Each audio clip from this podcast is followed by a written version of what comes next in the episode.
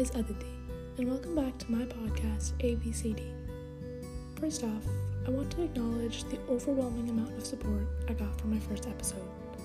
Hearing that so many people related to my experience really validated my reasons for starting this podcast, so thank you all so much.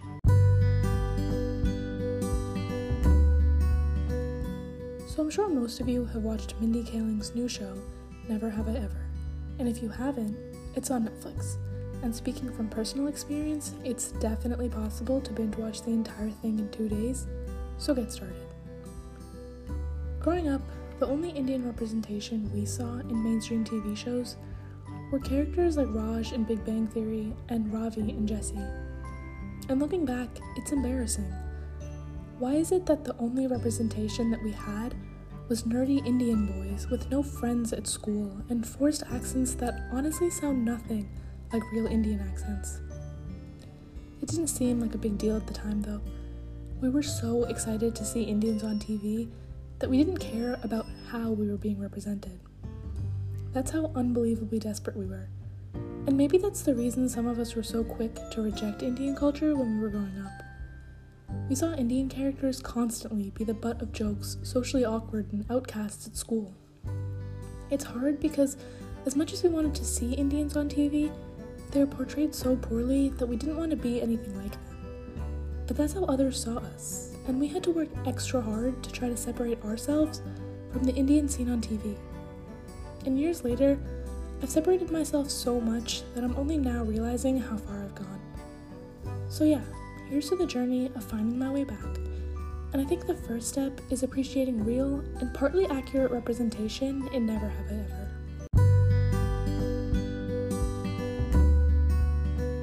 I can't say that the show is perfect, because it's definitely not.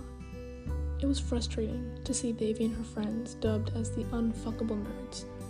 And while we're talking about it, not every Indian is at the top of their class vying for a spot at Princeton but it is a step in the right direction. Devi was relatable.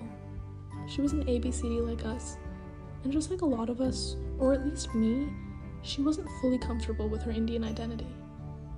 The scene where she's at the Ganesh Puja ridiculing the festivities, most of us have been there, and if we haven't said it out loud, we've thought it.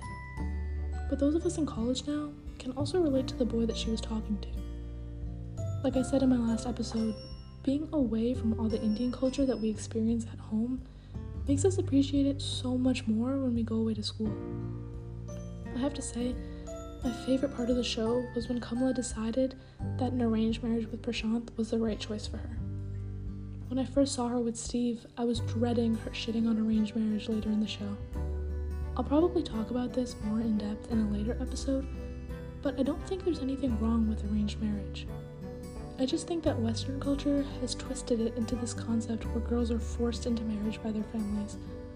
I'm not denying that it's possible, in fact, I'm sure that is the case sometimes, but a lot of times it's not. So I'm glad that the show had a more accurate representation of what it is like.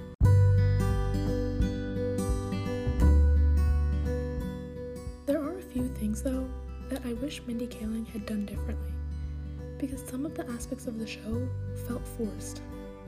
Like she picked out a few trademark things that us ABCDs are known to experience in our day to day lives, and she just threw them in there. The thing is, we don't get too many chances at shows like this. Shows like Gossip Girl, or Modern Family, or Friends, or really any show with a majority white cast will always be popular no matter how repetitive or unoriginal their storylines might be. They don't have to try as hard as we do to make a name for themselves. But shows like Blackish and Fresh Off the Boat are literally one of a kind. It's as if there's no room in Hollywood for more than one show that focuses on an Asian family, or more than one show that focuses on a black family. But personally, the few episodes of Fresh Off the Boat that I've watched were incredibly relatable. And I've watched all of Blackish and its spin off, and I loved it. Beyond just being funny shows, it was also cool to be able to learn about other POCs and their experiences in the United States. I think there's a misconception that when you put out shows that focus on POCs, your only viewers will be people of that color. It's true, most of your viewers will be POCs, but there's that desperation again. We want so badly to finally see a show or a movie that revolves around people like ourselves. When Crazy Rich Asians came out, I was so excited. And as happy as I was with the Asian representation, I didn't think the movie itself was that good. I felt bad thinking that because I wanted more than anything to be able to celebrate this new movie. It did do a good job representing some Asian values, I'll agree to that. But I thought that the plot of the movie itself was boring. It's something we've seen before, but a lot of the reviews were so good because of the fact that it was an Asian cast. And I think we're seeing the same thing with Never Have I Ever.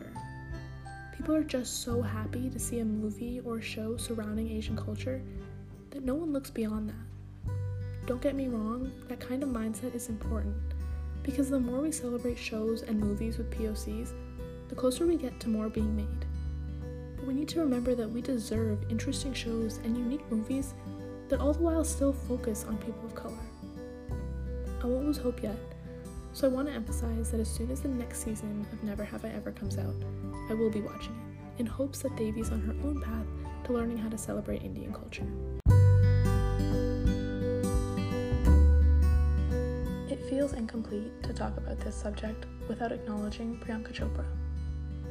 I went from seeing her in movies like Dostana when I was growing up to seeing her in Hollywood as the main character on Quantico. And while I don't think Quantico had much success in opening doors for other Indians or other Bollywood actors, it was still really inspiring to see her establish a place for herself in both Bollywood and Hollywood. All in all, it's obvious that television and movies haven't yet represented Indians the way that I would like. But right now, I have to say that the only platform that really helped me feel more comfortable with my culture is TikTok. It sounds silly because we don't normally think of TikTok to be this meaningful app where people from all different backgrounds can share parts of themselves. But that's what it's become for me. A couple months ago, I started seeing videos made by other ABCDs show up on my For You page, and I remember the excitement I felt when I saw people exactly like me on my phone in front of me. As cliche as it sounds, I finally saw people dancing to songs that I grew up listening to, or crushing on actors that I'd seen in all my favorite movies. It became the sort of Indian representation that I had craved my entire life. I fell in love with the people I saw on TikTok.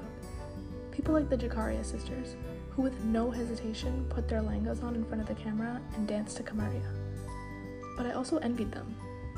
It was hard seeing people that were so comfortable with who they were, and I could see how much fun they were having. It was all I wanted to do, but I had no idea where to start. Thankfully, this podcast is the perfect medium for me to do so. Now I'm back, simply enjoying laughing at the fact that every Indian seems to have the same Corelle dish set.